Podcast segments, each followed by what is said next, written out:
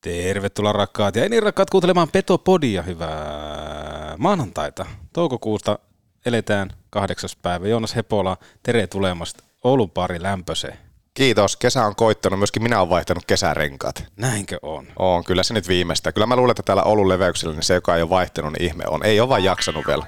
Joo. Munniharppu soi siitä syystä, että todennäköisesti tämä renkaat vaihto ei kiinnosta yhtään ketään. Ei se kiinnosta, mutta mennään eteenpäin. Mennään eteenpäin. Hei, Petopodin Instagramissa on jaettavissa Arni Woodin aika, Se kiinnostaa. aika uniikki kello. Miten niin on, aika? No aika, koska näähän tehdään niinku puusta. Ne on tosi hienoja. Mulla on itsellä tämmönen Eben kello, 400 euroa. Eben, eben. Niin esimerkiksi jos menet siihen Petopodin Instagramin sivustolle ja osallistut arvontaan, niin voit voittaa vaikka samanlaisen. Saat itse valita sieltä verkkokaupasta, minkä otat. Ei koske limited edition mallistoa, mutta muuten. Miksi tämä meni ruotsiksi? No se jotenkin taipuu meikäläisellä. Mä oon rantaruotsi. Haukiputalta. Se on Ruotsin naapuri. Joo. On makeita, kyllä täytyy sanoa tuohon koko tuotantoon, kun kävin vähän kanssa tutustumassa, niin on hienoja malleja, että siellä on varmasti kyllä jokaiselle jotakin. Ehdottomasti, niin ei muuta kuin Petopodin Instagramiin ja osallistumaan. Mitä meillä on tänään jakso Antimina? No taivas varjelle, mitä sieltä tulee. Me saadaan Ansa Mertaranta mukaan lähetykseen, koska tällä viikolla käynnistyy sitten MM-kisat perjantaina. Jenkit on vastassa heti ensimmäisen pelissä. Joukko on löyty lukkoon ja spekulaatiot on tietenkin kovimmillaan nyt, että onko se joukkue semmoinen, mitä pitää olla. Onhan se. Onhan se. Antsa ja totta kai, koska Petopodi on kärppäaiheinen podcast, niin onhan meillä kärppien ö, uusi tuttavuus. Otettiin pienet tyypit, eli pi- pieni puhelu, nopea pieni puhelu, koska Pirkanmaalle soittaminen on hivenen kalliimpaa, niin otetaan Joose Antoseen yhteyttä, kysellään vähän mitä kuuluu kukkuluuru ja miten kesä ja kuka suositteli häntä kärppiin, koska mm. se oli semmoinen yksi iso kysymys. Niin, siitähän oli puhetta ja me mietiskeltiin, että miten se nyt on mennyt se sopimuskuvio, niin siihenkin ehkä saadaan vastauksia. Ja onko numero 48 seksikäs vai ei? No onko? Myöskin, myöskin tähän tulee päätös. Niin siis hänen mielestä. Niin. No, onko sun mielestä ei vissi ole. En paljasta vielä, mutta annetaan aikaa numerolle 48 muuttua seksikkääksi. Joo, tosiaan pienettä otetaan nyt, mutta sitten kun saadaan kautta syksyllä kunnolla käyntiin niin, ja päästään face to face istumaan, kun sitten kun se, miten sä sanoit, sitten kun se on vähän halvempaa, Mm, niin sitten tehdään pitempi pelaajakuva myöskin Joosesta. ehdottomasti. Ja tällä viikolla, kuten sanottua, niin MM-kisat pyörähtää käyntiin, antsaa yhteys. Voiko vetää jo valssia? Valssia, siellä vedetään jo valssia katsomossa. Kyllä mä en ole koskaan päässyt jututtaa Ansaan, niin ihan mielenkiinnolla kättelen tätä tilaisuutta, että pääsen vaihtamaan muutama sana. Mieti, hän on ollut se kiekkoääni kaikki nämä vuosikymmenet, Hän- niin mun elinaikana, 95 vuodesta lähtien, että en mä oikeastaan hirveän paljon leijo- leijonapelejä muista, että niissä sitten tosi viimeisissä peleissä olisi ollut joku muu kuin Ansa. Joo. Onhan tässä nyt muitakin selostajia totta kai ollut viimeisten vuosien aikana, mutta kyllähän Ansa on ollut se, joka ensimmäisenä varmasti tulee kaikilla mieleen. Ehdottomasti. Ja pakko varmaan kysyä Björnisestä, että minkä takia Björninen lausutaan Björninen, mistä tämä on tullut, koska se on oikeasti, se on itse asiassa aika hauska, mutta jotenkin se on niin kuin, ainakin omaan, omaan korvaan niin kuin jäänyt ihan mahtavaksi madoksi. Aina kun Björninen on kiekossa, ei ole Björninen, vaan Björninen. Se on hieno. Mutta täytyyhän se sanoa, että mieti niitä Ansa-sloganeita, mitä hän on vuosikymmenten aikana idättänyt meidän mieli, että niistä on tullut aika isoja juttuja. Ehdottomasti. Kyllä siis sieltä on moni, moni jäänyt elämään, muun muassa kaksi sekuntia aikaa Lauo Helminen Lauo ja kaikki nämä muut. Ja siellä vedetään valssia katsomassa ETC. Niin on, on hienoja juttuja. On. Hienoa, että saadaan hänet puhelimitse yhteyteen, niin päästään jututtamaan. Ootko muuten koskaan vetänyt valssia katsomassa? En ole oikeastaan valssia vetänyt muutenkaan hirveästi, että Joo. en ole suoranaisen ehkä sitten tanssimiehiä. Joo, kyllä itsekin niin, en, mä en ole niinku tanssista ole ikinä, ikinä innostunut, mutta sepä siitä laitetaan tunnaria soimaan. Ja tuota... Oho, perkele, puhelin soi. Melkein meni korvalukko. Niin meni mullakin. En vastaa. Vasta. En vastaa. Viimeksi soitti Simo Silmu, kuka nyt vastaa. Petopodi, kuka siellä? Aira Samulin täällä ja tuota, toivottavasti tanssit aina. Aha. Mutta jos et tanssi, niin, niin kuuntele silloin Petopodia. Oho. Äh, no, Aira Samulin, kuunteleeko hän Petopodia? On näköjään. Jumalauta. No ei jos uskonut. No, No ennen kuin laitetaan tuon Airasta tuli mieleen, niin kansan rakastama ohjelma-osio. Ah, Miksen top kolme. Aira. Tämä on nyt varmaan näitä kehityspäivien Tulipa kovaa ja innovaatioita. Taidan tässä kohtaa kuunnella mieluummin Aira se yllättää. Foreveria. Alkaako kopukka vähän kangista? No kyllähän tässä, jos ei tässä kopukka kangista, niin mä en tiedä missä. Ei missä on ihan juuri näin. Ah, miksen top 3, joka tuttuun tapaan tarjoaa Aira Samuliin ja liikuntakeskus Hukka. Toistot sisään osoitteessa hukka.net. Euroopan monipuolisin kuntosali. Ryhmäliikunnat, pallopelit, aulaoluet, dartsit, you name it. On vaikka mitenniksi. Ei, mä en edes jaksa sanoa mitä kaikkea siellä on. On, ja muista, että jokainen on tanssiessaan kaunis. Se on juuri näin. Niin kuin Aira sanoo. Kiitos Airalle tästä. Tämä oli hieno. Mutta tuli kyllä puhelisotto kovaa. Pahoittelut, jos jollain on mennyt korvista kuulo. Ei muuta kuin osoitteeksi mehiläinen. Näin se voi olla. mutta, mutta Joonas, Aamis Top 3 tänään. Mm. Top 3 asiat, mitä pitää ottaa huomioon, kun valmistautuu jääkiekon MM-kisoihin. Eväät. Se on yksi. Eväät. Eväät on ihan se niin perusprinsiippi tähän, että eväät on kunnossa. No hei, eväistä. Top 3 eväät. Mä oon sipsi, sipsi-ystävä. Ootko? Mä karkki ja sitten sipsi, karkki ja sitten, no kyllä se pitää se olut siihen saa. Siinä ne on. Kotipelieväät. Sipsi, olut, karkki. Juu. Joo, kyllä Ehkä siinä- joku dippi ehkä kans vielä mukaan. Joo. Kyllä niin kuin mä ite, mä ite lähtisin siihen nimenomaan tuohon kisakatsomon ää, tuotteistukseen, niin joku semmoinen hyvä snacki, joku hyvä. Esimerkiksi vaikka nyt putaanpulla jykerästä tekee jonkun hyvää snacki. Tai joku tekee semmoinen, että on vähän lämmintä. Niin, ei kun se on syöty, ne on syöty jo. Nämä on tämmöisiä pieniä herkutteluita siihen, kun just kun peli on alkamassa. Ei sitten kerkiä enää alkaa raapimaan mitään semmoisia. Niin, sitten kylmää kaljaa, ehdottomasti. Mm. Kylmää kaljaa, ei lämmintä kaljaa, kylmää kaljaa. No ehdottomasti ja sitten nimenomaan semmoisesta kolpakosta. Joo. Ja tiedätkö mitä? Erätauolla aina kah- pitää valita. Käytkö vessassa vai meetkö ostaa kahvia tai käytkö jääkaapilla hakea kaljaa? Pääsee siihen aitoon jäähallitunnelmaan. Ei sillä tavalla, että käyt vessassa, otat jääkaapista kaljaa ja kahvinkeittimestä kahvia, vaan nimenomaan semmoinen, että pitää päättää. Mä haastan jokaisen Petopodin kuuntelijan siihen, että käyttäytykää kotisohvalla, kun olisitte jäähallilla. niin, että ai että jompi kumpi, toisella erätalolla toinen. niin, pitää, pitää tehdä se. Ja sitten kova. sohvalta ei saa nousta muuta kuin pelikatkoilla. Niin, Et, no niinpä. ettei, ettei tiedätkö, häiritse sitä kanssakatsojaa siinä. Joo, ja ei mielellään tietenkään puhelintakaan ei saisi niin räpeltää siinä. Pitää keskittyä peliin. Ihan ehdottomasti. Hei, on monta urheilua nyt seurannut sillä tavalla, että on nakannut niin kuin, puhelimen pois. Joo, se on oikeasti se on hyvä. Koska siinä aika monta tilannetta menee ohi, kun mä en tiedä, että miksi se puhelin pitää koko ajan olla siinä kädessä. Mutta siis eväät. Mutta en mä tiedä, jos penkkiurheilijan kannalta, niin kyllä mä haluan vaan olla siinä hetkessä. Ei siinä tarvi olla mitään. Mä menen siihen vaan siihen tilanteeseen ja alan seuraamaan. Mä haluan kuulla tänään, että mitä Ansa sanoi, että miten hän valmistautuu tuommoiseen kokonais, kokonais turnausprojektiin, että mikä se hänen valmistautuminen on, mutta mä en tarvi penkkikatsojana niin kuin seuraajana tuommoisena penkkiurheilijana mitään muuta kuin, että hyvän istuimen ja nuo äsken, äsken, äsken mainitut tuotteet ja sen jälkeen pelikäyntiin. Hei, voitko luvata turnauksen aikana, otat yhden ahmiksen haasteen vastaan, nimenomaan tästä, että katso peliä, kun olisit hallilla. Okei, sen voin tehdä ja nimenomaan puhelin pois ja sen jälkeen sitten, että erätauolla niin joko WC tai sitten jääkaappi. Juuri näin, Okei. juuri näin. Hei, tehdään tästä mestariteos, otetaan nyt yhteys tunnarin jälkeen. Joo, se Antos. Mutta hei, tässä on nyt muutama kanssa. Mitä, mitä sulla nousee Mutta siellä? mä sanoin sulle jo. Kylmää kaljaa, joku semmoinen Kylmä. kunnos näki. Niin ja mikä se kolmas sitten vielä? Sipsiä. Oliko? no niin, okei. Ei, Omaa toimissa. Hieno. Punneruksia ja kaikkea muutakin. Hei, sekin voisi olla yksi haaste, että polje pyörää pelinaja. Tai tee jotain liikunta-aktiviteettia samalla. Ei käy. Joo. No niin, menipä taas kivasti. Laitetaan tunnari soimaan. Petopodin nesteytyksestä vastaa Oshi. Olipa kerran herra Aihio, joka matkasi Kilpisjärveltä Utsjoelle hei. Sekä sieltä aina Kokkolaan ja Kuhmoon, jossa maalasi väestölle kuvaa pienestä, vikkelästä, nopeasta, vahvasta ja hei, loistavasta koko Pohjois-Suomen jutusta hei. Boomin ansiosta syntyi Euroopan kovin kärppäaiheinen podcast Petopodi. Mene sisään ja molempiin suuntiin. Saatana kova kappale vielä eteen. Let's go, boys, right away. Fight back both ways, eh? Let's fucking go, let's fucking go. Hey, be hard on both, hey, this hey?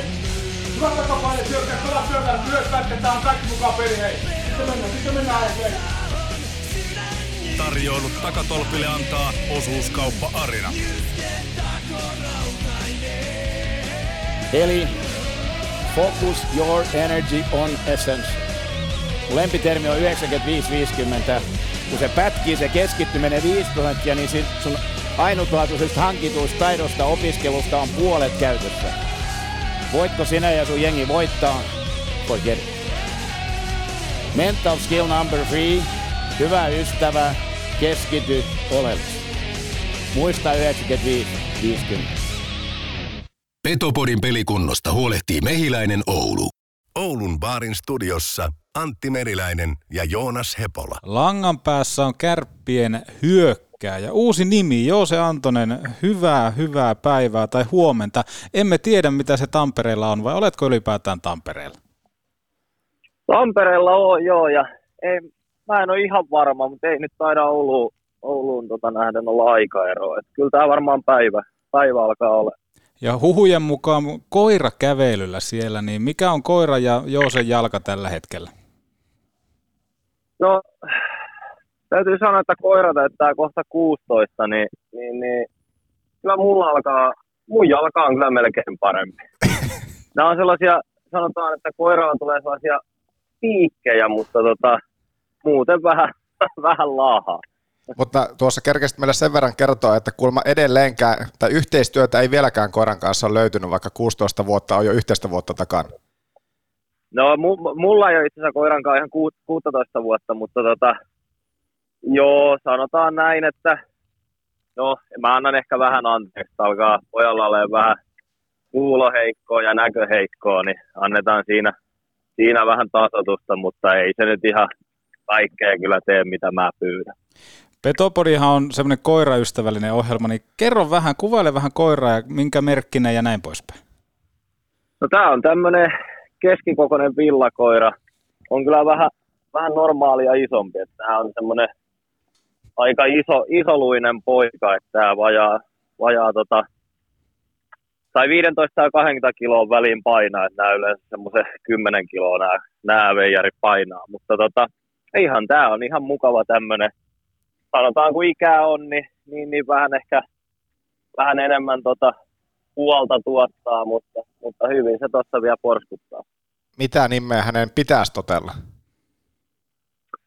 No hän tottelee, no niin, no tää on taas sitä, että mitä se tottelee, mutta epuksi me nyt sitä haukutaan tuossa, että se nyt välillä sitä tottelee ja välillä ei. Kepu. Eppu, joo. Vähän niin kuin Eppu normaali. Niin siis Eppu, mä että Kepu on vähän niin kuin Joonas Kemppainen, että siinä tulee... Aa, ei, ei, Eppu, Eppu, tupla. Okei, okay, Eppu, Eppu. Se kuulostaa hyvältä ja hän on kunnonkoira.fi. Joo, kyllä. Mahtavaa.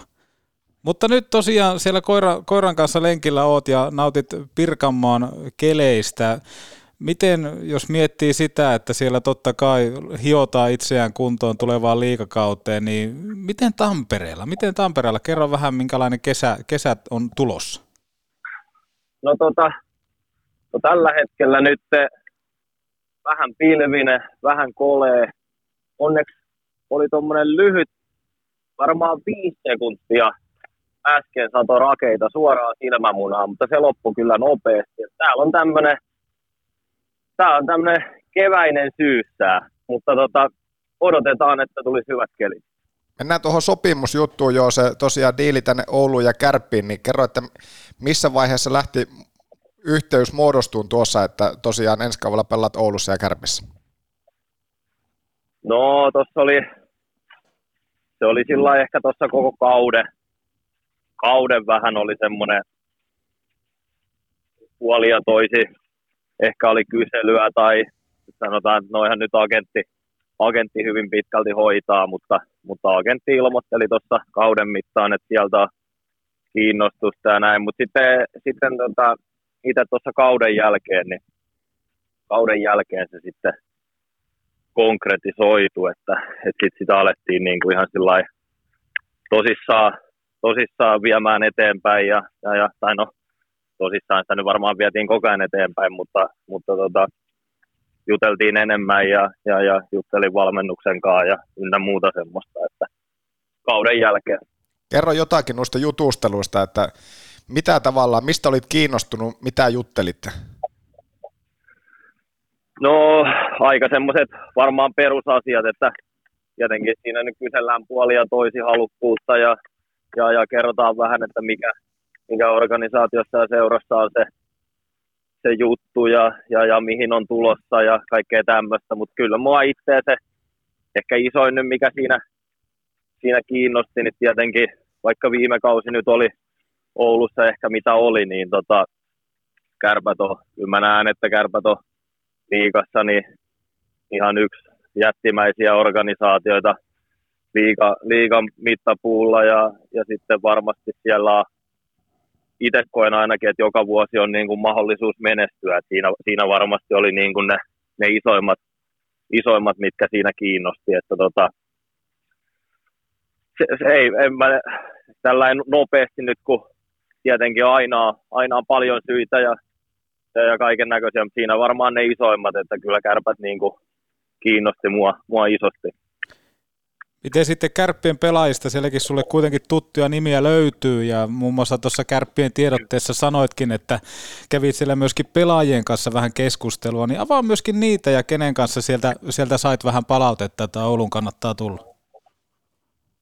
No joo, mä tuon Tiivola, Tiivolan tunne entuudestaan sitten Turuseen ja, ja Stretsiä nyt sitten jonkun verran, että eipä se nyt, se on semmoista, varmasti jokainen pelaaja menee mihin vaan, niin sitä aina, aina se on kuitenkin, piirit on loppujen lopuksi aika pienet, että kyllä pelaajat varmasti aina juttelee keskenään, on menossa sitten suuntaan tai toiseen. Että se oli semmoista, vähän kyselin vaan, että ihan perusasioita, että mikä siellä on meininki ja miten, miten tota, hommat ho- ho- hoitunut ja tämmöisiä ihan, ihan perusjuttuja, että ei se, kyllä se sitten kuitenkin loppujen lopuksi se varmasti jokainen pelaaja itse tekee sen päätöksen, että se on vähän sellaista, sellaista myös, esim. sanotaan nyt Iivola ja Turunenkin oli itselle sillä että ei ollut nyt sitten viime vuosina ihan kauheasti ollut jätkien kanssa tekemisissä, niin se oli myös muuten, muutenkin ihan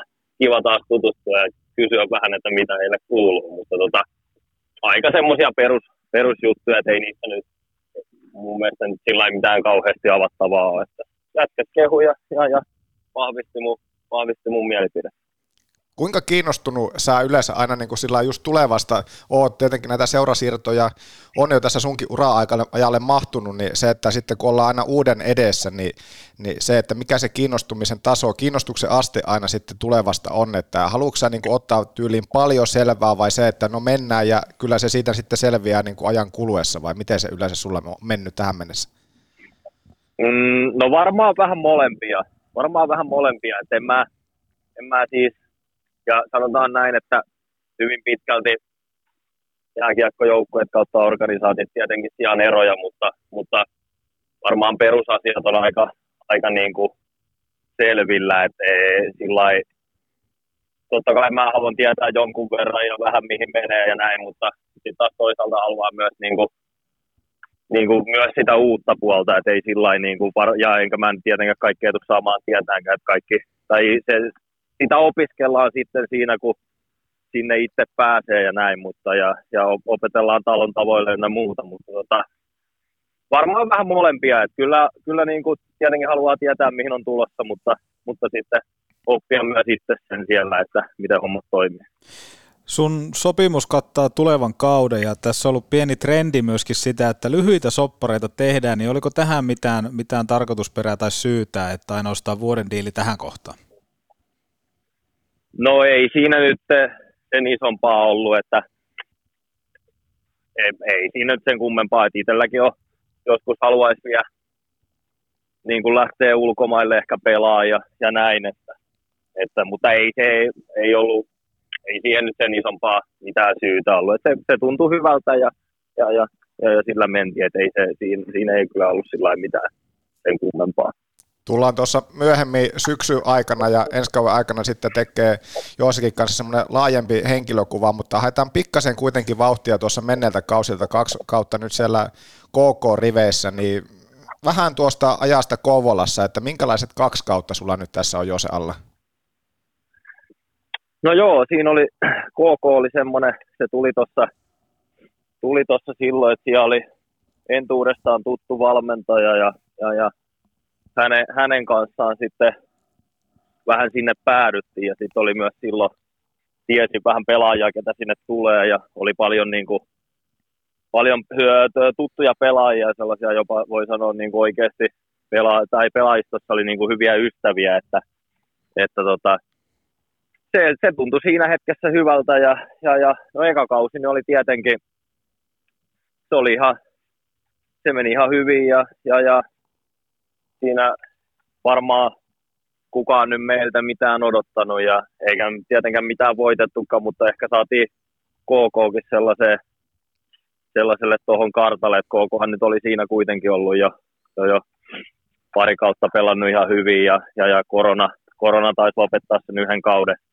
kun olivat viidensiä vai neljänsiä runkosarjassa, mitä ikinä olikaan. Ja, ja, ja et koin, että oli se, silloin sellaista hyvää pöhinää ja, ja, ja eka kausi oli semmoinen, just niin kuin sanoin, niin ihan, ihan jees. Ja, ja, ja viime kausi oli sitten, viime kausi oli myös semmoinen ihan ok, että me valitet, no molempina kausina tappara tuli vastaan, että se oli, se oli kyllä liian iso seinä, seinä siellä. Ja, ja, ja itsellä oli viime kaudella vähän, vähän sellaista loukkaantumista, että se katkaisi sitä kautta siinä, siinä jossain vaiheessa, mutta, mutta ihan näin jälkikäteen niin on kyllä ihan, ihan tyytyväinen, että sinne, sinne eksyi missä koet, että miten henkilökohtaisesti pelillisellä puolella sitten menit eteenpäin? Tietenkin se oli steppi kohti isompaa ruutua myöskin tuolla Kouvolassa, niin minkälaisissa asioissa Joose meni viimeisten kausien aikana pelillisesti eteenpäin? No varmaan isoin oli semmoinen, semmoinen kokonaisvaltaisuus, että, että, tota, että tota, en usko, että olisin maajoukkoissa käynyt ilman, ilman sitä, että se varmasti oli semmoinen niin kuin kokonaisvaltainen pelaaminen oli varmasti se niin kuin ehkä isoin, isoin yksittäinen asia, mikä siellä, niin kuin, mikä siellä niin kuin meni, meni eteenpäin. Jos mietitään, että potentiaalinen ikä sulla ja sitten on tota liikaa tuossa hyvin alla. Ja sitten jos miettii vielä, että sulla kuitenkin potentiaalia on nousta vaikka suurseurassa, lyödä oikein kunnolla läpi. Minkälaisia odotusarvoja siihen tuloksen tekemiseen pystytään heittämään? Me ollaan Hepolan kanssa tässä Petopodin historiassa paljon laitettu paineita pelaajille, mutta osaatko yhtään sanoa, että mikä se odotusarvo on niin kuin tehopisteiden osalta, koska kuitenkin sut hommattiin tänne ratkaisuyksikkö? No joo, tämä on itse asiassa ihan hyvä kysymys. En ole itse kyllä tota, missään oikein ikinä ajatellut, että mä en ole, mä en ole tota, ikinä ajatellut sitä niin kuin NS-pisteiden kautta, mutta tota, varmasti siis roolin, rooliin mukautuen, niin siis totta kai mahdollisimman paljon pisteitä, että kyllä mä sen tiedän, että mä oon myös semmoinen pelaaja, että mun täytyy niitä tehdä, mutta en mä, siinä pelissä on niin paljon kaikkea muutakin aina kuin ne, ne tehopisteet ja näin, että mä en ole Mä en nyt teille kyllä valitettavasti herrat lupaa yhtään mitään, mutta tota... Parempi ehkä. Tota, niin, niin tää on, tää on karmea sanoa, että no mä teen sata pistettä ja sitten se ei toteutunutkaan. Mutta tota, joo, ei siis. Totta kai, niin kuin sanoin, niin kyllä ne, ne on osa mun peliä näin, mutta ei, en ole ikinä ajatellut, niin kuin, että on joku semmoinen, semmoinen, että sanotaan näin, sanotaan näin vähän tylsästi, että mitä paremmin pelaa, niin todennäköisesti sitä enemmän niitä tulee. Miten, miten, niin, kysy. miten tämä kesä tässä nyt sitten aikataulullisesti etenee? Tällä hetkellä olet Epun kanssa siellä lenkillä ja, ja missä kohtaa sitten ensimmäistä kertaa olet tulossa Ouluun ja miten tämä niin sulla henkilökohtaisesti tässä nyt sitten kesä etenee kohti syksyä? No joo, mä olin tuossa tota, olin siellä käymässä, käymässä tuossa vähän aika sitten ja, ja, ja olin siellä joukkueen mukana ja kävin vähän, vähän niin kuin tota, tutustumassa hommaan, mutta muuten, muuten tässä tänäkin aamuna niin harjoittelen tuossa täällä, täällä päässä oman valmentajan kanssa ja, ja, ja sitten, sitten tuu vielä kesän aikana siellä kyllä uudestaan käymään, mutta pääosin menee täällä ja, ja, ja sitten kesän jälkeen vähän niin kuin muutetaan sitten virallisesti Ouluun. Kuka sulla toimii valmentajana ja minkälainen treeniporukka teitä on ympärillä, vai onko sulla, sulla on totta kai tuolle niin pisteiden tekijälle kuuluukin vain yksi valmentaja ja yksi, yksityistreeniä, vai miten tämä meni? No joo, mä, se on semmoinen, Jokisen Markus pelasi itse vielä jokunen vuosi sitten liigassa ja, ja, ja on, tota, se on tullut tässä nyt parin viime vuoden aikana, että mulla oli tuossa semmoinen toinen, toinen valmentaja oli ennen sitä ja on myös tätä mun nykyistä valmentajaa valmentanut, mutta siinä, siinä tuli sitten hänelle henkilökohtaisia asioita ja, ja, ja ja sitten alettiin miettiä, että jos toi Markus alkaisi vetää reenejä, että hän on nyt liikunnalta valmistuu ja on kyllä niin kuin valtava tietopankki hänellä tästä harjoittelusta ja väitän, että olisi varmaan itse edelleen parhaassa kunnossa tuosta nykyisestä liigasta, että, että tällä hetkellä vedetään, vedetään hänen kanssaan kahdestaan, mutta sitten tuossa kesän, kesänä, tai kesän aikana myöhemmin kesällä niin siihen varmaan tai tuleekin pari, pari-kolme pelaajaa varmaan lisää. Et viime vuonna meillä oli siinä neljä pelaajaa yhteensä. Mua kiinnostaa tuo, että miten se rytmitys, tässä nyt mennään toukokuun alkupuolta, kesä, heinä, elokuussa ollaan sitten jo tosi lähellä jo alkavaa kans kautta, niin minkälainen se rytmitys esimerkiksi sulla nyt sitten henkilökohtaisesti tässä on, sanotaan just, että viikkorytmi, että kuinka paljon niitä treenitunteja päivään kautta viikkoon tässä vaiheessa tulee ja miten sä oot sen niin kuin jaksottanut itsellä? No kyllä niitä tulee. mulla oli tuossa just toissapäivänä oli semmoinen päivä, että oli aamulla reenit, sitten oli, sit olin päivällä jäällä ja illalla pelaamassa padelia. Että, että tota, ja tänään, tänään mennään kanssa pelaamaan padelia. Että se menee hyvin pitkälti sillä, että mulla on aamulla, aamulla noin omat treenit ja, ja, ja sitten iltasi tai päiväsin ja iltasin. Se vähän riippuu päivistä, mutta käyn sitten kyllä paljon pelaamassa kaikkea tennistä, padelia, oikeastaan mitä vaan, että, että tota, et sit saattaa, nyt ollaan menty tällä tai no niin, sit saattaa olla päivällä vielä toinen, toinen reeni, mutta, mutta kyllä mä niin kuin kaksi kertaa vähintään päivässä yleensä viiko, viikon ajan, niin, niin, niin tota, on jotain, jotain harjoittelua tekemässä. Sillä, sillä se menee, että tässä nyt on, eletään tätä mitä toukokuun alkua, niin, niin, niin tässä nyt ei tarvitse vielä niin miettiä kauheasti, että ollaanko ihan herkimmillä, että tässä voi kyllä puskeen mennä. Onko kesällä mitään reissuja tai festareita? Kuitenkin nekin kesään jotenkin kuuluu ja ei anneta kuuntelijoille väärää kuvaa, että sä oot koko ajan vaan treenaamassa, niin tuleeko yhtään vietettyä vapaa-aika? No joo, totta kai, totta kai sitä se täytyy myös vähän tasapainottaa siihen. Kyllä tuossa kesän aikana reissuun olisi tarkoitus lähteä lähteä puolison kanssa. Ja, ja, ja festareista en osaa vielä sanoa, tuossa jo jonkun verran kesällä on häitä, häitä niin tota, mennään nyt niitä ainakin juhliin, mutta, mutta tota, festarit on vielä auki. Minkälainen reissaaja on? Sanot, että, että puolison kanssa olette reissuun lähössä, niin minkälainen reissaaja näin niin kuin lähtökohtaisesti on Joose Antonen, että onko se semmoinen enemmän tyylin pakettimatka vai sitten, että mennään niin kuin sinnekin, lähdetään reissuun, mutta ei suunnitella liikaa, kumpaa enemmän teillä on? No, siinä se, sekin on varmaan vähän molempia, että kyllä me aika paljon lähdetään vaan, tietenkin on sitten tämä on jonkun verran suunniteltu, mutta, mutta me sanotaan näin, että me ollaan kyllä ehkä semmoinen touhukaksikko kanssa, että, että tota, ajatellaan, että mennään johonkin rauhalliseen paikkaan ja missä on hyvät rannat ja aurinkoa ja ollaan vaan, mutta, mutta tota, nopeasti se meille valkenee, kun me ollaan kaksi tuntia aurinkotuolissa istuttu, että jotain täytyisi varmaan tehdä. Ja, ja, ja viime, viime kesänä käytiin ensimmäistä kertaa sukeltamassa laitesukeltamassa, kun oltiin, oltiin reissuja. Se oli ihan mahtava kokemus. Mä luulen, että se saa kyllä tänä vuonna jatkoa.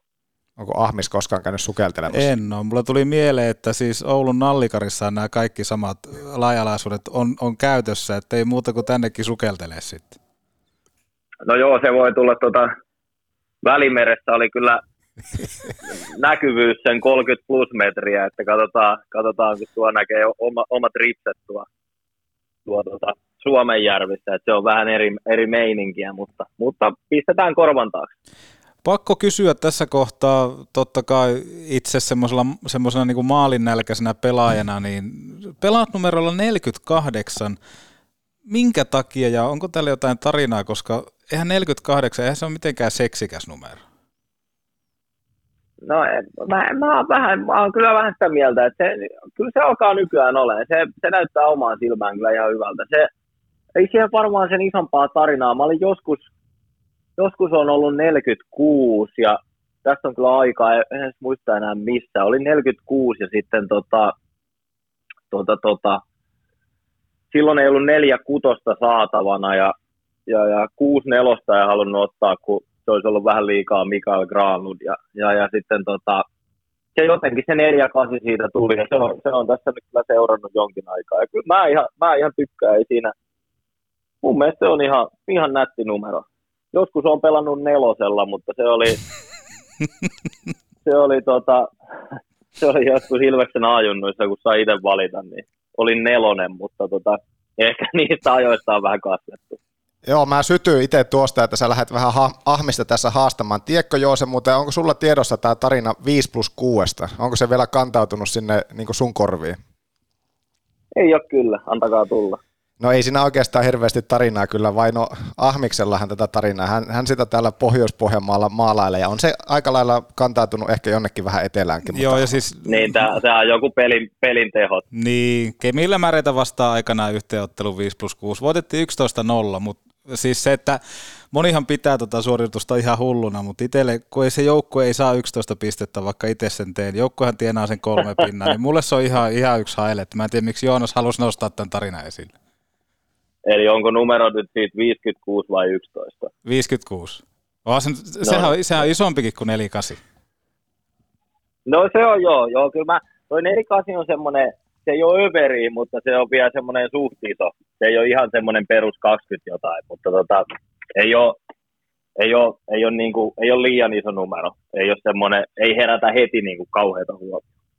Joo, ja se voi olla, että tästä 48 tuleekin seksikäs numero. numero. Sehän riippuu ihan otteesta kaukalossa, ja meillä on ainakin iso odotusarvo ja luotto siihen, että Antonen tulee ja lyö oikein kunnolla luun kurkkuun monelle, monelle ja tota, tahkoo hyvää tulosta, mutta toki annetaan pelien näyttää ja otetaan ihan sykkeet alas ja annetaan pelien ensin tulla tuohon eteen ja sitten lähdetään vasta suorittamaan, mutta todellakin ei mitään paineita pisteiden teon kanssa. No niin, hyvä. Tämä kuulostaakin juuri siltä. Ja mä sanon tuosta nelikasista vielä, että se on, itse asiassa mä oon ollut ihan tyytyväinen siihen, että siinä, sillä ei kyllä kauhean moni pelaa. Että ei ole mikään semmoinen yleinen numero, niin se on aina plussaa. Minkälaisia... Sehän on tylsää, kun joka joukkueesta löytyy joku, joka pelaa sun numerolla. No se on totta kai. Minkälaisia terveisiä, joo se haluaisi tässä kohtaa Petopodiin ja tänne pohjoisen kuuntelijoille kanssa sitten, tänne on Petopodia kuunnellaan tietenkin ympäri Suomen maata, koska kärppäfanejakin on ympäri Suomen maata. Minkälaisia terveisiä haluaisit lähettää tässä kohtaa nyt kesäalla? No ei, erittäin hyvää kesää kaikille ja, ja, ja toi viime kausi, niin pyyhitään se pois ja, ja, ja otetaan ensi kaudella uusi startti ja uusi lähtö ja palautetaan kärpät sinne, sinne mihin kärpät kuuluu. Ja mä tuossa jotain näin semmoistakin, että toi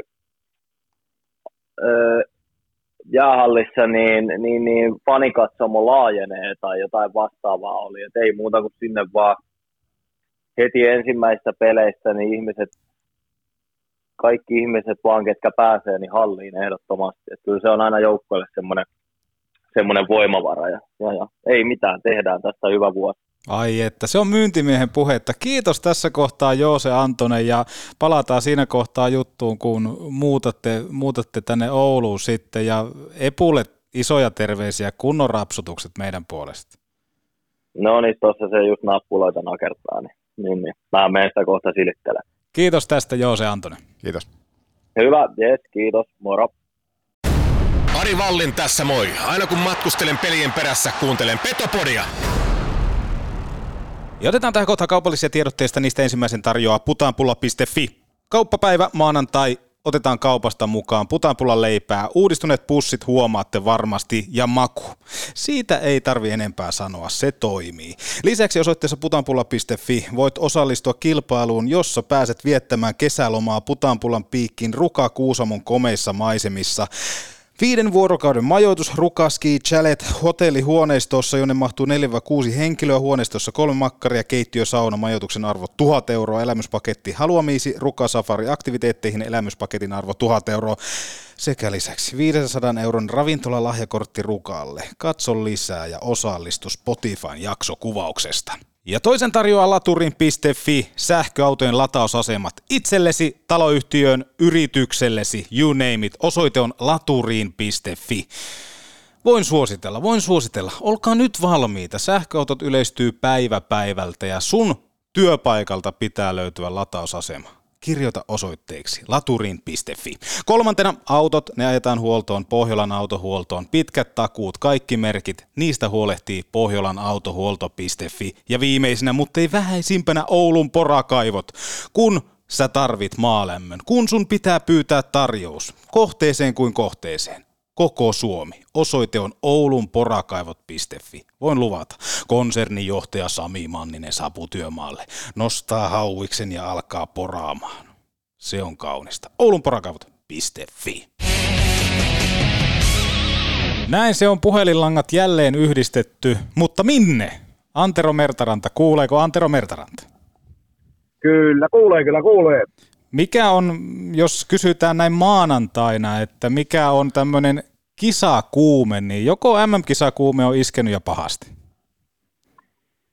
No sanotaan näin, että ö, sillä tavalla ei välttämättä nyt niin kuume, mutta jos mietitään valmistelujen ja muiden osalta, niin se on ollut jo aika pitkäänkin päällä. Että tota, kyllähän se totta kai, kun päiviä on enää muutama jäljellä, niin alkaa myöskin semmoisena tiettynä kuumeena näkyä, mutta ö, sanotaan, että kokemus on osoittanut, että mennään rauhassa eteenpäin, niin siitä se lähtee liikkeelle. Mitä nämä käytännöllisesti katsoen sitten nämä valmistelut nimenomaan selostajan näkökulmasta tarkoittaa, jos avaat vähän meille niitä?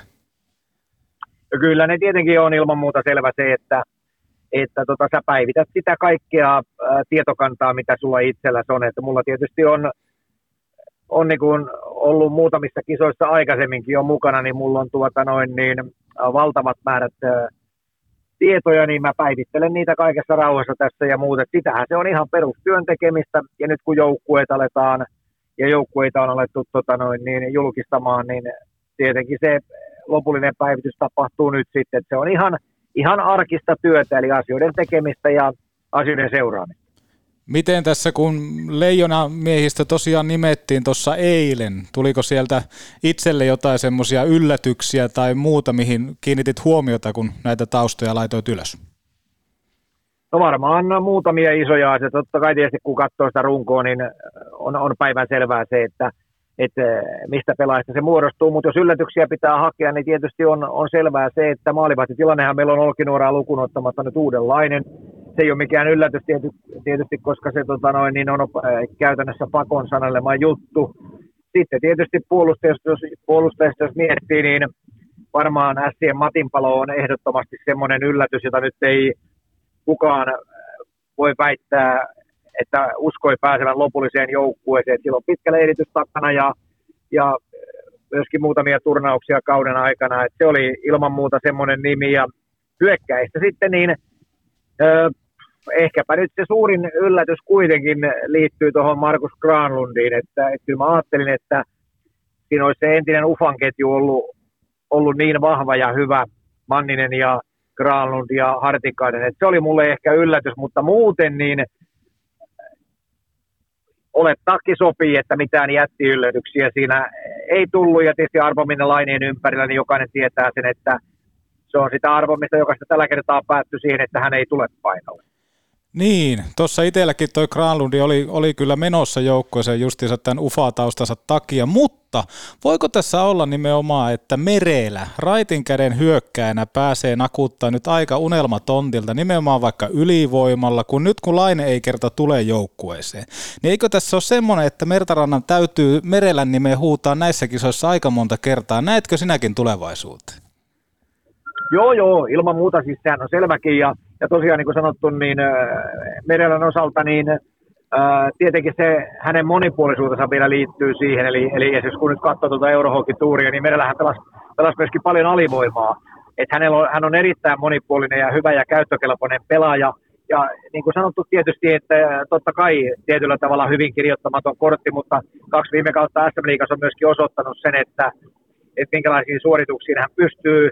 Tosi sillä varauksella, että SM Liiga on ihan erilaista kuitenkin kuin on MM-kisat, mutta on, on, on niin kuin selvää se, että, että hänen niin kuin käyttö monipuolisuutensa, jos nyt verrataan vaikka Granlundiin, niin on ilman muuta isompi. Et jos vaan ne kemiat sitten löytyy sieltä, että, että hän pääsee sellaiseen koostumukseen, missä hän pystyy myöskin jälkeä tekemään.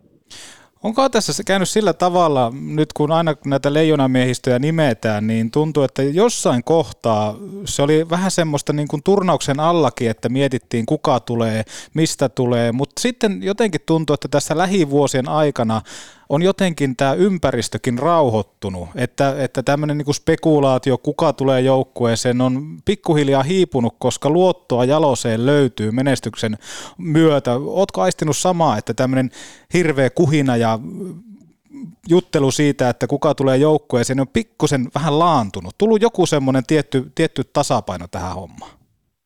Onhan se ihan selvästi ollut nähtävissä. Se on viisas ratkaisu minusta historia nyt osoittaa sen, että se on äärimmäisen viisas ratkaisu, että, että Jalosen politiikka on selvästi ollut se, että jos jotakin odotetaan, niin se täytyy olla sitten kivenkova vahvistus, vaikkapa viime keväänä Heiskanen ja Lindell esimerkiksi tyyppi esimerkkinä. Mutta muuten niin se on ihan oikea tapa myöskin tehdä. Suomessa on ihan liikaa ollut viime vuosina tätä keskustelua, että, että me niin pohditaan, että kuka voisi tulla vielä ja kuka voisi tulla vielä ja kuka ei voisi tulla enää ja niin edelleen. Että musta urheilussa niin lähtökohta on se, että ne, ketkä on mukana, niin ne on mukana. Ei silloin enää tarvitse keskustella, ketä sieltä puuttuu. Ja tämä on Jaloselta ollut suurta viisautta ja lyöpä vetoa, että, että nytkin niin tapahtuu käytännössä niin, että siinä ehkä joku asia saattaa vielä takaraivossa olla, ja kun seurataan nyt tuota NHL-prospelitilannetta ja muuta, mutta, mutta pääasiassa niin kuin se joukkue vuoden varmasti se joukkue lyödään niin kuin kiinni, että, että se, on,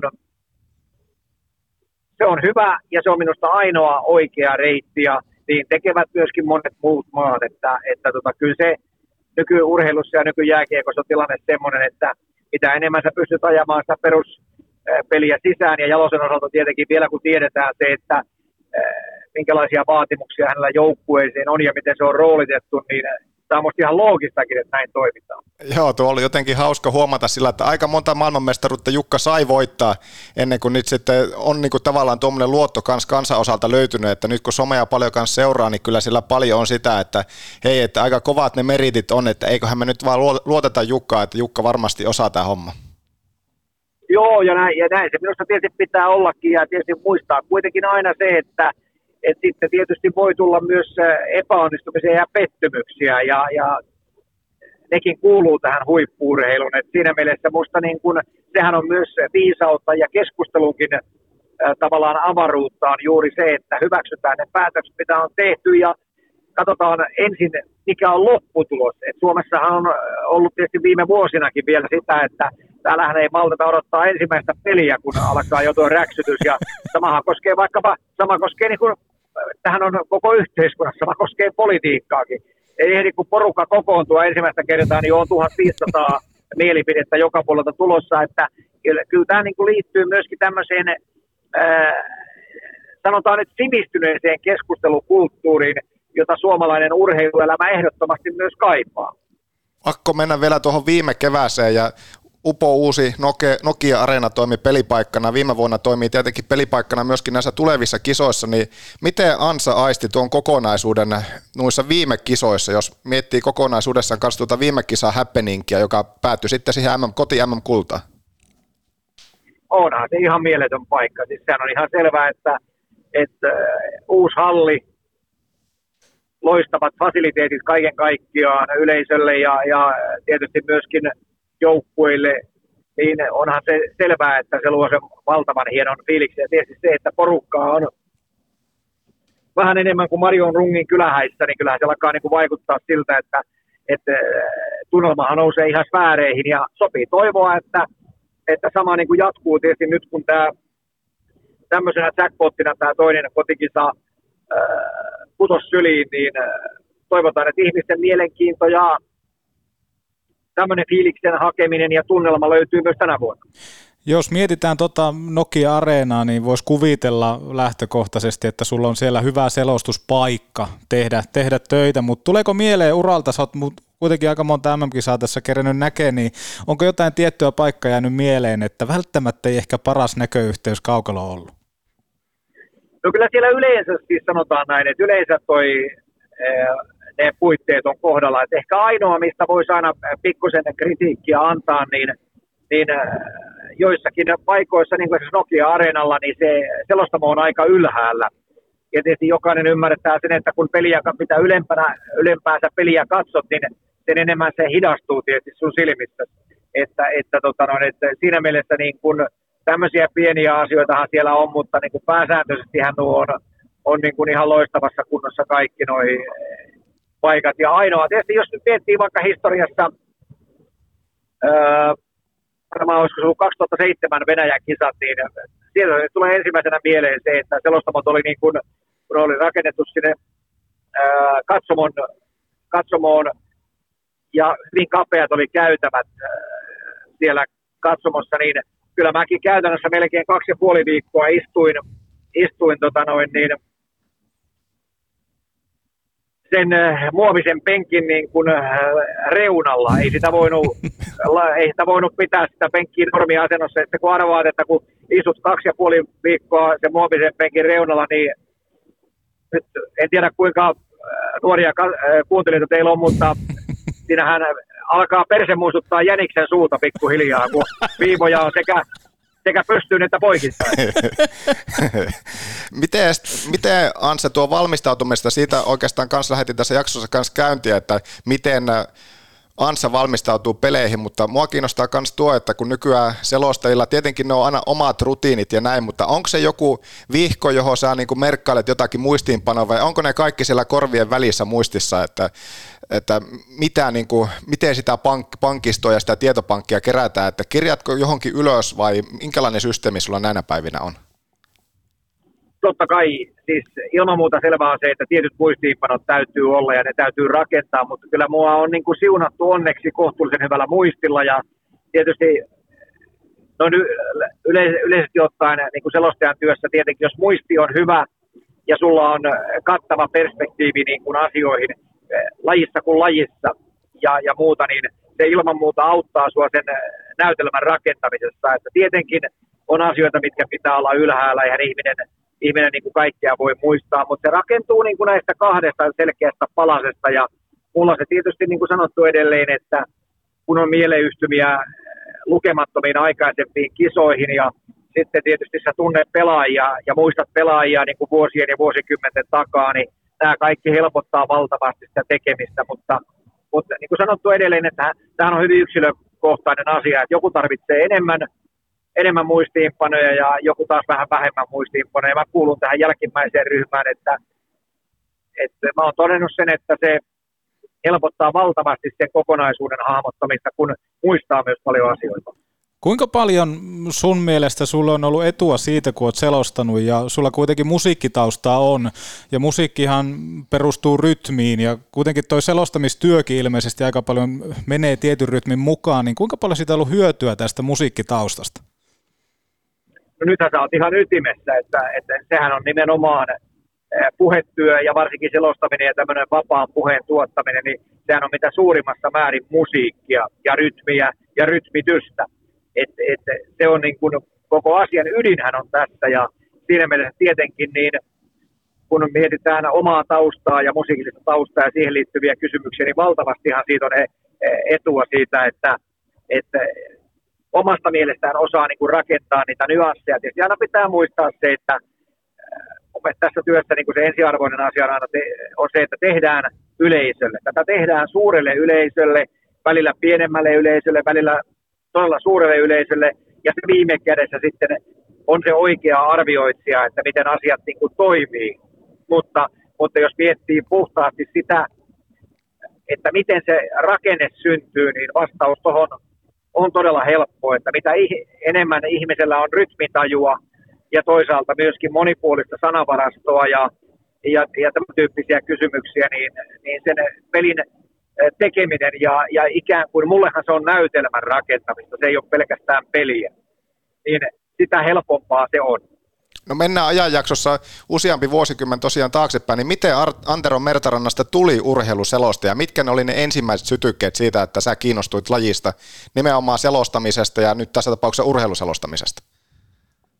Kyllä ne varmaan menee sinne paikalliseen syntyaikaan, eli, eli tavallaan kun itse oli aikanaan opettajana ja teki jo freelance-hommia radioihin ja muihin, niin sieltä se on lähtenyt liikkeelle ja sitä kautta sitten pikkuhiljaa radiot selosti Lahdessa jalkapalloa ja jääkiekkoa, niin sieltä se on lähtenyt ja sitten pikkuhiljaa siitä aukesi mahdollisuus päästä yleen.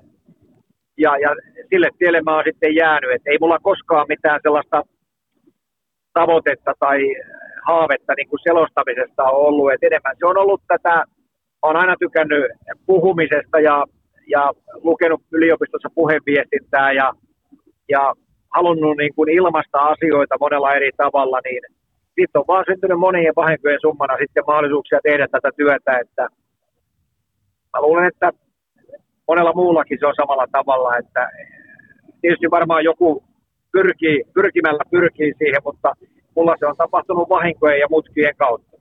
Niin voisi kuvitella, että tuossa kun lähtee selostajauraa rakentaa, niin eri lajit on semmoisia, mitä kannattaa mahdollisimman paljon tehdä. Ja sullakin kuitenkin eri lajeja on todella paljon. Siellä on muun muassa ammuntaa ja pöytätennistä. Niin miten nämä eroaa jääkiekon selostamisesta? Kuitenkin kun puhuttiin siitä rytmistä aiemmin, niin onko tässä joku semmoinen erilainen tapa tuoda asioita ilmi?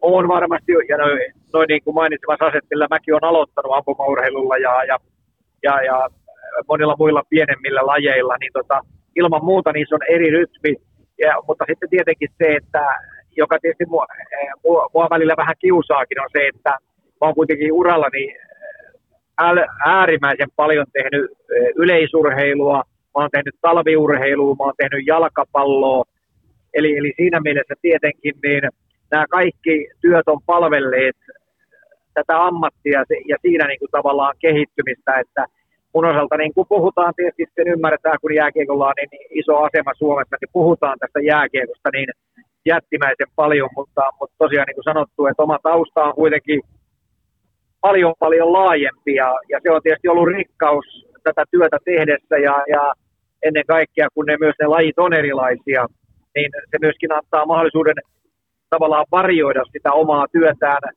sitten siinä lajissa, mitä kulloinkin tekee.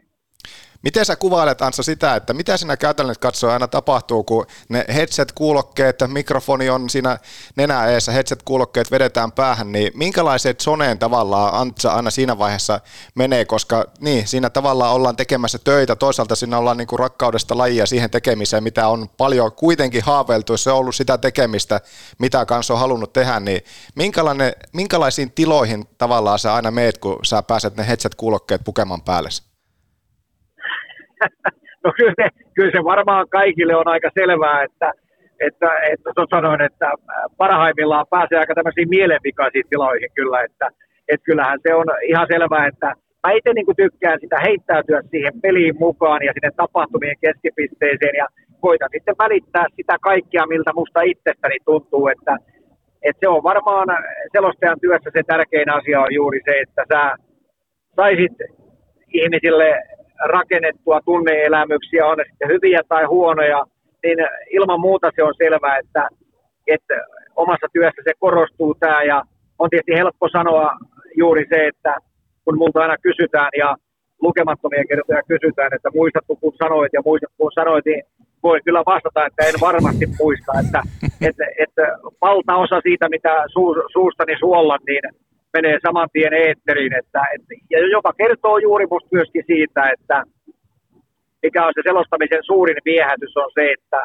että jos sä pääset siihen flowhun ja pääset heittäytymään siihen, niin et sä silloin huomaa ympäröivää maailmaa ollenkaan. Saati, että sä miettisit sitä. Toki pitää aina miettiä sitä, että ei nyt ihan, ihan lähde laukalle, vaikka nyt vaikka mullakin on lähtenyt laukalle riittävän usein, mutta vähän koittaa sitä miettiä, mutta muuten niin se on pelkästään sitä semmoista, urheiluhan on viihdettä mitä suurimmassa määrin, ja mitä enemmän sä saat sitä siihen suuntaan vietyä, niin sen mä uskon, että että sen paremmin myöskin ihmiset viihtyy sen asian tai lajin parissa. Joo, tuossa varmaan yksi niitä tärkeimpiä ohjeita, jos tätäkin lähetystä nuoret kuuntelee, jotka miettii, että selostaminen kiinnostaa, niin nimenomaan, nimenomaan se tunteen välittäminen, toki se vaatii sitä taustatietoa, paljon niin kuin tekemistä senkin ympäriltä, mutta kuitenkin loppujen lopuksi se on se tunne, mitä siinä välitetään. Ehdottomasti, ja, ja tietysti nyt ollaan niin kuin selostamisen syvimpien kysymysten äärellä, että mä olen itsekin vuosikaudet koulutin toimittajia ja puhetyöläisiä ja selostajia, niin se kaikkein tärkein ja kaikkein tärkeimmät asiat on, on tietysti niin kuin sanoit, että täytyy tuntea se asia, eli pohja täytyy olla kunnossa. Mutta sitten tulee persoonallisuus ja sitten tulee tunne. Ja näistä se selostamisen niin kuin ydin ehdottomasti koostuu ja, ja sen takia tietysti niin kuin mitä vahvemmat nämä kivijalat kullakin ihmisellä on, niin sen parempi. Ja, ja, ja tietysti se, että myöskin tämmöinen, niin kuin puhutaan tämmöisestä niin sanotusta vapaasta puheesta, jolla mä viittaan siis siihen, että, että jos ihmisellä on ää, ominaisuus ja taito tuottaa puhetta ja rakentaa sitä näytelmää, niin aina parempi. Ja, ja tietysti, tietysti se liittyy myös tähän persoonaan sitten paljon, että nämä on, nämä on semmoisia kysymyksiä, että kun ne saa tiputettua oikealla tavalla ja pitää koko ajan muistaa se, että ihmiset ja tekijät on erilaisia. Että se on tärkeintä, että erilaisuutta on myöskin paljon, mutta nämä tietyt tosiasiat eivät poistu yhtään minnekään sieltä riippumatta siitä, kuka tekee tai mitä lajia tekee. Niin ja tuossa jos miettii sitä nimenomaan, että sä alat kuvittamaan ja puhutaan sitä viihteellisyydestä, niin siinäkin on iso riski, jos alkaa miettimään, että mitä hän tästä muut ajattelee, jos mä sanon näin. Eli nimenomaan mitä tuossakin sanoit, että kun menet itse semmoiseen tiettyyn tilaan ja välttämättä et muistaisi mitä sanoa, niin silloinhan monesti se paras tulos tulee sieltä, koska se tulee ihan luonnostaan. Et sitten taas, että jos alat todella paljon miettiä, että no jos mä sanon tämän, niin onkohan tämä hauska näin, niin se on vähän niin kuin stand-up-keikka, että se ei sitten naurata ketään eikä viihdytä. Joo, joo, ja tietysti tässä täytyy nyt ihan koko ajan muistaa tietenkin se, että aina kun lähtee, lähtee tähän ammattiin, niin, niin sä olet eh, estradilla ja foorumilla ja ihmisillä on oikeus ja vapaus kertoa mielipiteitä niin kuin he haluaa, että jos tätä niin kuin laskelmoidusti lähtee tekemään, niin siitähän ei hyvää seuraa, että täytyy olla rohkea siinä omassa työssään ja omassa tavassaan tehdä. Ja tietenkin täytyy olla myös äh, viisautta siinä, että jos sä huomaat, että, että on jotkut asiat, jotka, jotka selvästi niin kuin ei toimi, saatiin, että sulle tulee niin kuin sisältövirheitä paljon, niin niihin pitää puuttua, mutta se, että sä lähtisit heilumaan joidenkin ihmisten niin kuin mielipiteiden takia, koska se yksi tykkää äitistä ja toinen tyttärestä ja kolmas ei tykkää kummastakaan, niin, niin tavallaan täytyy olla myös semmoinen oikeanlainen itsetunto siihen, mitä tekee ja luottaa siihen omaan tekemiseensä, koska myöskin niin kuin media on valtavassa murroksessa sosiaalisen median ja muiden kautta, niin kun jokaisella ihmisellä on meistä toisesta niin kuin joku mielipide aina, niin, niin kyllä sun täytyy niin kuin se oma vahvuus olla se, että, että sä luotat siihen, mitä sä teet ja kuuntelet niin kuin fiksusti ja, ja herkällä korvalla sellaisten ihmisten niin kuin ohjeita tai mielipiteitä, joilla on jotain annettavaa sun työhös. Ja sitten tietysti niin kuin hyvin meillä kaikilla on tiedossa, että sitten tämä turvansoittaja on niin kuin äh, X määrä, jotka niin kuin tekee sitä leipätyökseen, ja siitä ei niin kuin tavallaan ole sulle ammatillisesti mitään hyötyä. Petopodi, puolen Suomen podcast, hei. Huoletonta autoilua meiltä. Yksityis- ja yritysliisingit. Autolle.com Voihan berberi mikä burgeri. Parempaa kuin hyvää. Oulun baarista. Moottoritieltä käännyin Oulun Äiti, mulla käy koulupaara. Mennään taas sinne, missä ovi seppala syvää Lasten mehiläisestä löydät mukavat ja osaavat lastenlääkärit ja muut erikoislääkärit. Ajan saat nopeasti. Myös iltaisin ja viikonloppuisin. Mehiläinen. Elämä tehtävänä jo vuodesta 1909. Huikea ura leijona selostuksia lähes 30 vuotta, niin tämä nyt on vähän semmoinen ehkä ankea kysymys sikäli, mutta tätä meiltä pyöttiin paljon kysymään, että mitä Antsa rankkaa. Tässä nyt ei tarvi olla, että mikä nyt on paras, mikä nyt on viienneksi tai neljänneksi paras, mutta jos tältä periodilta 30 vuoden periodilta jotakin matseja lähteä muistelemaan, niin mitkä matsit nousee nyt näin niin kuin äkkiseltään ikimuistosimpana esille? Tietenkin ne mestaruudet on semmosia, mutta mitä näin äkkiseltään nostat? No se on niin kuin sanoit ihan oikein, se on tosi hankala ja vaikea kysymys. Totta kai tietysti jos lähtee purkamaan, niin 95 ensimmäinen mestaruus, sitä ei mikään vie pois. Ja, ja siihen liittyvät asiat ja vai, vaiheet ja, ja nekin kisat alkoi alko tappiolla ja muuta. No sitten tietysti tässä nyt historiaa, kun mennään, jos me kelataan nopeasti eteenpäin, niin 2003 kisoissa puolivälierä Ruotsia vastaan 5-1 taulussa. Peli kun loppui, niin 6-5 Ruotsille se on tietysti jäänyt mieleen. No sitten tietysti viimeisimpänä ilman muuta 2019 kisat, jossa niin kuin Suomella oli, niin kuin varmasti ehkä muistatte, ja yleisö muistaa sen, kun sinne kisoihin lähdettiin, niin se oli jälleen kerran median mielestä yksi kaikkien aikojen huonoin joukkue. Ja kuinka kävi, kun mietitään sitä, että siellä oli Kanadalla Dream Teami, Venäjällä Dream Teami, että kyllä näitä tietysti näitä välähdyksiä täällä ja yksittäisiä välähdyksiä paljon on ja yksittäisiä pelejä on niin kuin valtavan paljon 2019 kisoista. Tietysti jäi Venäjä välieräottelu mieleen, Kanada finaaliottelu jäi mieleen, että, että kyllä niitä todella paljon on sekä hienoja kokemuksia että myöskin rajuja pettymyksiä. No pakko mennä tuohon ensimmäiseen, tai siis tuohon 95 vuoteen. Se päättyi Suomen ensimmäiseen maailman mestaruuteen ja ne oli ne kisat, jossa, eikö ollut näin, että oliko 94, 95 ensimmäiset kisat, missä, missä olit niin virallisesti selostajana? Vai se 94 oli? Joo, nyt, mä olin, Joo, mä olin 94 Lillehammerissa olympiakisoissa, joo, joo. mutta MM-kisoissa ensimmäistä kertaa 95, joo. Se oli hirveä puumi, tietenkin lähti heti siitä, kun se päättyi maailman mestaruuteen, niin se, että minkälaista oli hypätä 94, 95 nuossa kisoissa sitten tuolle isolle paikalle, MM-kisat, lätkä on aina kiinnostanut suomalaisia, niin se, että kuvittamaan sitä tapahtumaa kevässä, jota miljoonat seuraa, niin, niin muistatko yhtään vielä, että minkälaista se siinä vaiheessa oli hypätä tuolle penkille? varmaan se, ehkä se, niin kuin se ensimmäinen muistikuva, joka tietyllä tavalla vieläkin mulla on, on juuri se, että kun sä työtä teet, niin sä et niin kuin kauheasti ajattele eh, sitä, että mitä, mitä siitä mahdollisesti seuraa. Ja tietysti silloin ensimmäisissä kisoissa, niin totta kai se oli, oli niin kuin, oli kuitenkin tullut ihan erilaisesta maailmasta, eli, eli tuolta eh, kaupallisen radion maailmasta ja muualta, niin olihan se valtava niin kuin muutos se huomata, kuinka paljon puhuttiin ja, kuinka, ja minkälaiseen tavallaan ää, tilanteeseen itsekin yhtäkkiä joutui, kuten se luonteeltaan kuitenkin on ollut ja on edelleen semmoinen, että mä niin kuin hirveästi kaipaan mitään tämmöistä ylimääräistä sähinää, että töissä kun ollaan, niin vedetään kuin viimeistä päivää ja loppuaika ollaan kuin ellun kanat, niin, tota, niin nämä tämmöiset asiathan siinä edelleen vuodesta toiseen niin kuin toistuu. Ja on, on niin kuin hieno huomata se, että kuinka yleisö, niin kuin, yleisö niin kuin tykkää tuosta lajista ja, ja yleisö elää siinä mukana. Ja koska viime kädessähän nimenomaan kuluttajillehan sitä tehdään ja, ja musta on upeaa se, että ihmiset edelleen löytää niin kuin elämäänsä nautintoa, vaikkapa nyt sitten urheilusta. Joku muu löytää musiikista ja joku löytää näytelmästä ja muusta, mutta niin kuin itse itsellä niin kuin se ajatus on edelleen vuodesta toiseen sama, että, että se aina tietyllä tavalla yllättää se keskustelu, mitä, siitä, mitä sen ympärillä niin kuin on.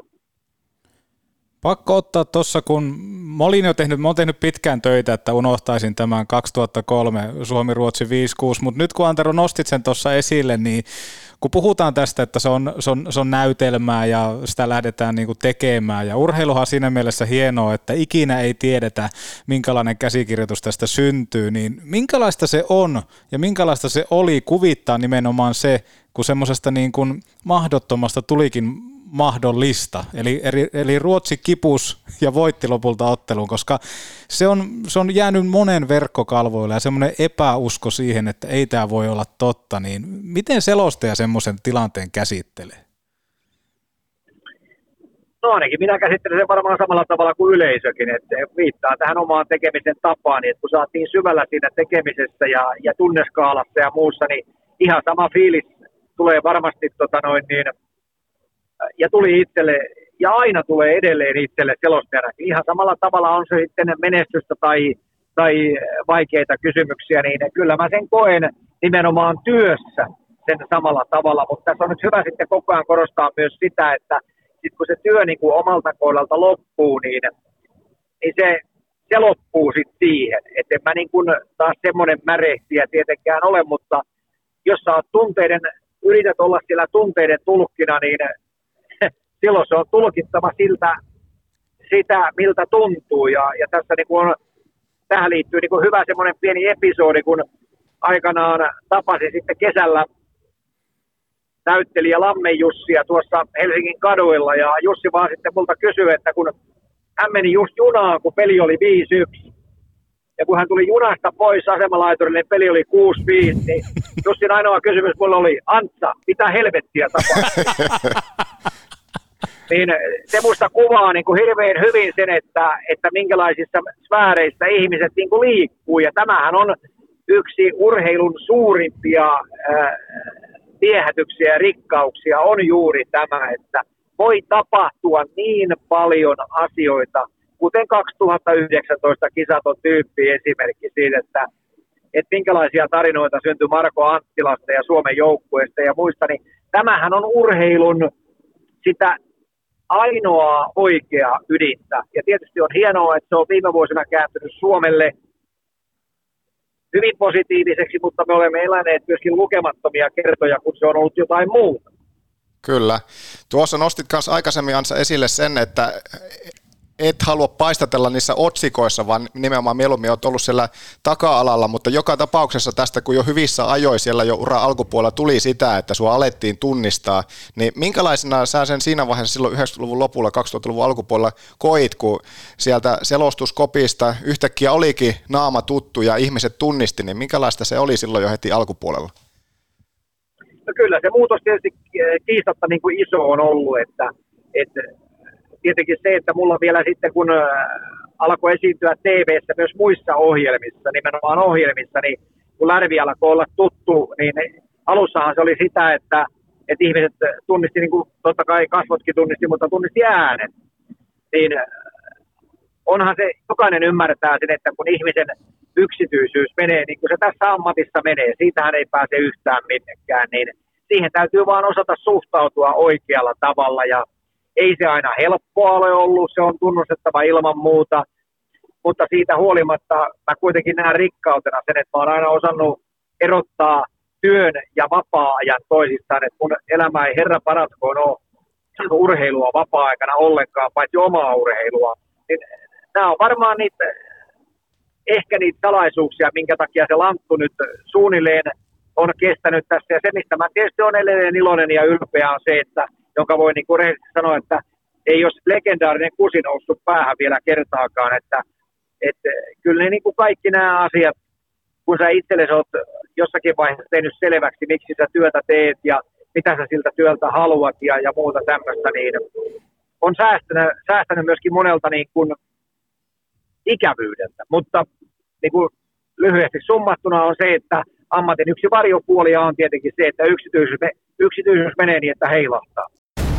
Terve, minä Andrei Potajczuk, minä listen Better Body.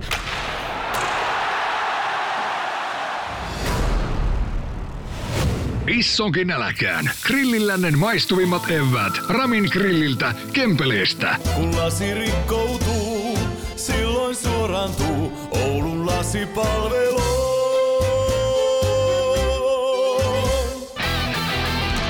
Jos joudut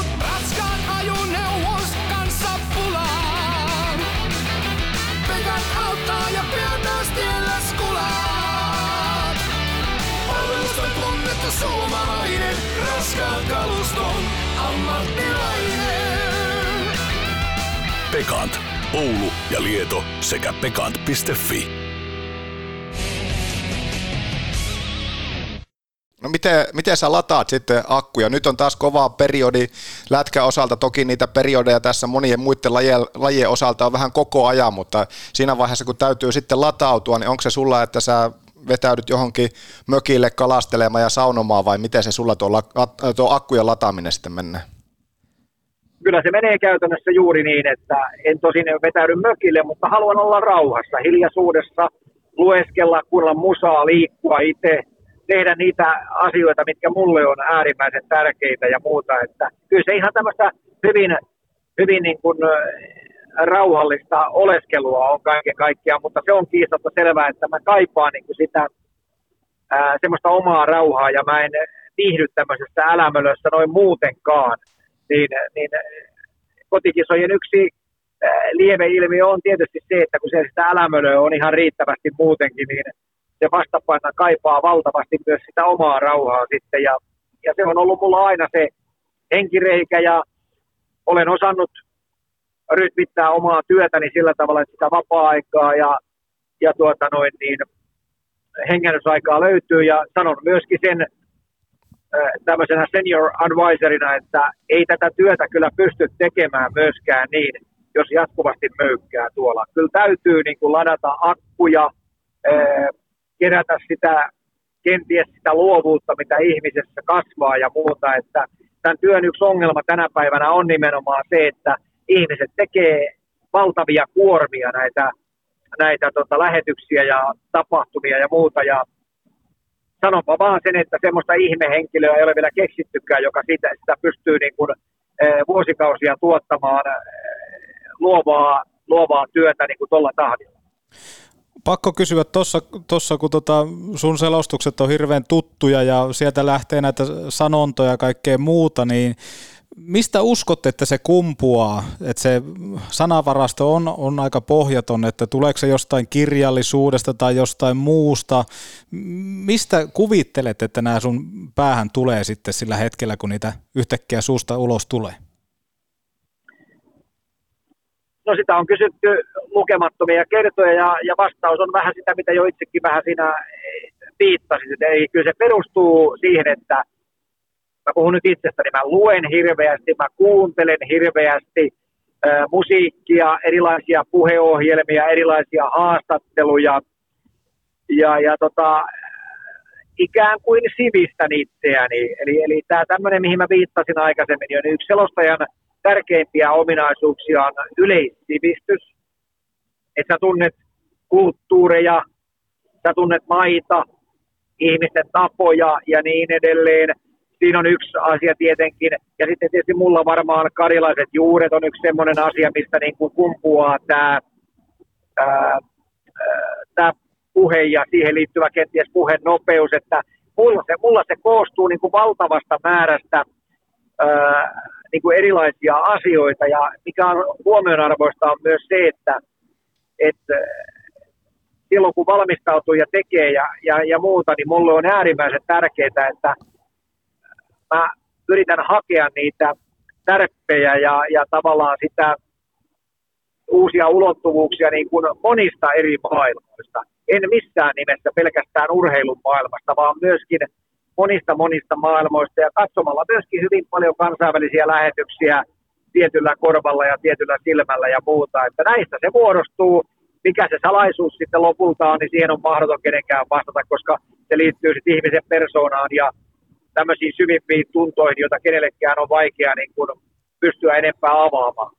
Yksi tämmöinen mielenkiintoinen pelaaja tämänkin vuoden joukkueessa on totta kai Hannes Björninen. Ja mulla on siis, se on yksi mun suosikikohtauksia, kun Antero Mertaranta selostaa Björnisen, mutta se muuttuu Björniseksi. Niin mistä tämä on lähtenyt? Tuliko se joskus vahingossa vai mistä se on tullut, koska se on todella hienon kuulonen?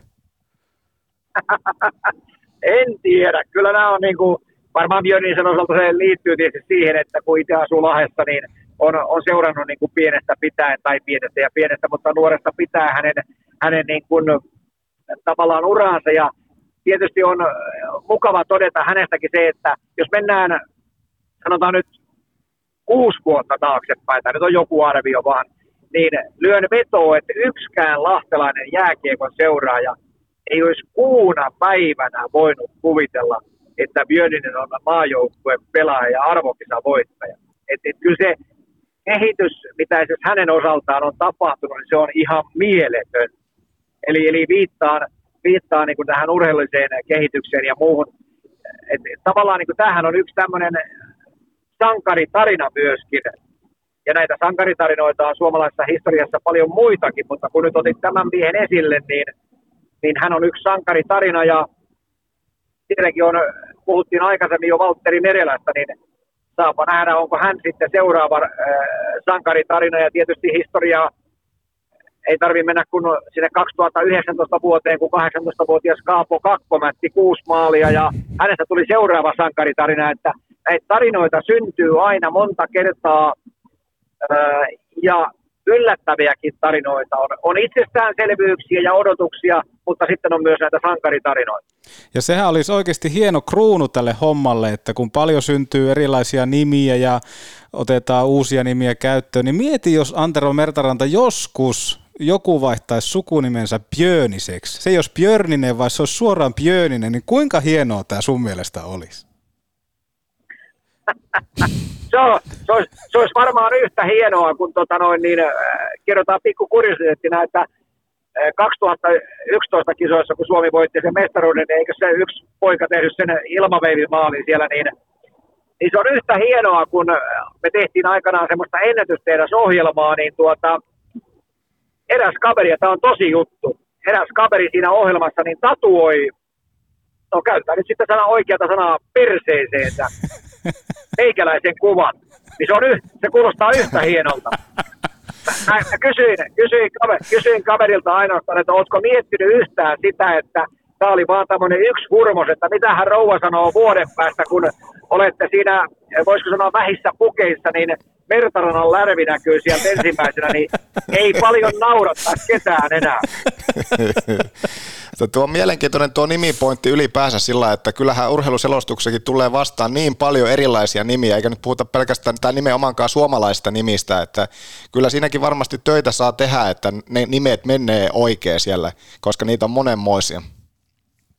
Sanoppa muuta, ja siihen niin kuin voin kaikille voin kaikille huoletta kertoa, että joka ihminen, joka iikka, joka tätä ammattia tekee, niin käy paljon näitä nimiä läpi kollegoiden kanssa ja, ja käy niitä läpi, että kun aina Suomessakin elää vähän semmoinen käsitys joskus, että ettekö te nyt osaa tätäkään lausua, niin tähän voisi oikeastaan silleen niin kuin sanoa, tämä liittyy nyt jääkiekkoon, vielä enemmän se liittyy yleisurheiluun. Voi sanoa niin kuin ihan rehellisesti, että jos kaverilla on niin kuin jotain enemmän kysyttävää, niin voihan mä sanoa silleen, että tuossa on nyt kuusi tuntia suoraa lähetystä sulle menossa, että tuu istumaan tuohon ja anna palaa. Ei siinä mitään. Joo, sitä, Kokeilepa siitä. Sitä voi tulla tosiaan aika moni kokeille. No, tässä on ammattikin selvää, että urheilu on iso osa ollut elämästä, niin mitä kaikkea näin niin pähkinänkuoressa se on urheilu sulle antanut? No se on antanut tietysti mulle, jos puhuttiin tästä ammatista, niin se on antanut mulle valtavasti tietysti iloa ja elämyksiä ja surua ja murhetta ja kaikkia siltä väliltä. Paljon hienoja ää, yhteydenottoja valtavasti. Mä oon tavannut elämäni aikana, tietysti kun arvata saattaa, niin tuhansia ja tuhansia ja tuhansia ihmisiä niin kuin ammattini kautta. Ja, ja on ollut tosi ilo ja, ja suuri ilo niin kuin kuulla ihmisiltä niin kuin erilaisia mielipiteitä, mielipiteitä asioista ja omasta tekemisestä. Kyllä se kokonaisuus tietysti on ollut ollut ihan valtava, mikä on omalle kohdalle sattunut. Ja mä oon tosi iloinen ja, ja ylpeä, että mä oon saanut olla, olla mukana semmoisessa tekemisessä ja, ja jättää niin kuin oman jälkeni siihen, mitä, miten asioita tehdään ja muuta. Että, että ei voi olla kuin tyytyväinen ja oikealla tavalla nöyrä siihen, että, että tota, minkälainen, minkälainen matka on ollut. Ja, ja tietysti sinne matkaan, niin kuin jokainen arvaa, niin sinne mahtuu paljon kivikkoa ja paljon karikkoa ja muuta, mutta mun luonne on tietysti myöskin semmoinen, että niin kuin sanottu, että, että niin kuin se ei vääristä asioista helposti heivahda minnekään, niin siinä me tietysti on, on niin kuin myöskin rikastuttavaa on ollut se aina, että, että näistä karikoista ja monista muistakin asioista on niin kuin luovittu taas sitten selville vesille ja jäättömille vesille. Se kuuluu myöskin omaan luonteenpiirteeseen se, että ei jäädä sitten märehtimään semmoisia asioita, mille ei itse mitään voi. Otetaan oikeastaan tähän haastattelun loppuun Petopodin osalta semmoinen, että kun tähän turnaukseen todellakin lähdetään ja Leijonat yksi ennakkosuosikeista, niin mikä on Antero Mertarannan listalla Suomen pahin haastaja?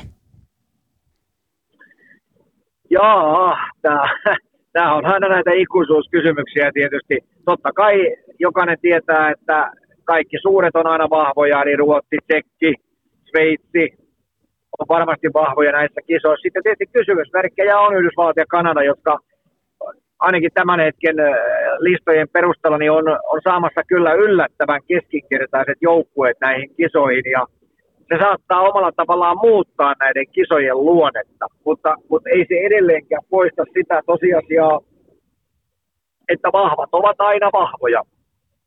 Eli nämä mainitut joukkueet tulee tässäkin turnauksessa kamppailemaan mitalisijoista. Kiitos tässä kohtaa Antero Mertaranta ajasta ja voitaisiin ottaa tähän loppuun lyhyt lehdistötilaisuus, koska ainahan mennään myöskin pelin jälkeen lehdistö eteen, niin mennään tässäkin kohtaa lehdistö eteen, otetaan täältä lehdistöä paikalle räpsimään kuvia ja lehdistötilaisuuden totta kai tarjoaa Magu välipalat. Parempien välipalojen puolesta muistakaa toivoa kauppojen hyllyyn magua. Antero Mertaranta Petopodissa 43 minuuttia peliaikaa. Minkälainen jakso ja minkälainen magu tästä vierailusta jäi? Oikein hieno maku jäi ja kiva, että on aikaa vähän puhua enemmän ja, ja tietysti sopii toivoa, että aina ihmiset löytäisi, niin kuin tässä tapauksessa kun allekirjoittanut vieraana on, niin ihmiset löytäisi sen ytimen, mitä mä asioista ajattelen ja mitä mä oon niistä mieltä, että et siinä mielessä sekin on, on, on niin tärkeää aina, aina muistaa se, että, että sitä ihmisyyttä vähän löytyisi sieltä taustalta aina, että urheiluselostaminen ja, ja julkisuudessa esiintyminen ja tekeminen on yksi asia, mutta sitten se, että ihminen kokonaisuudessaan on toinen juttu, ja jos nämä asiat onnistuu kuulia yhdistämään, niin silloin ollaan päästy jo ehkä piirun verran pidemmälle. Loistavaa. Nämä oli hienoja sanoja. Kiitos tässä kohtaa Antero Mertaranta ja oikein hyvää MM-kisaa huumaa jälleen kerran. Kiitos paljon.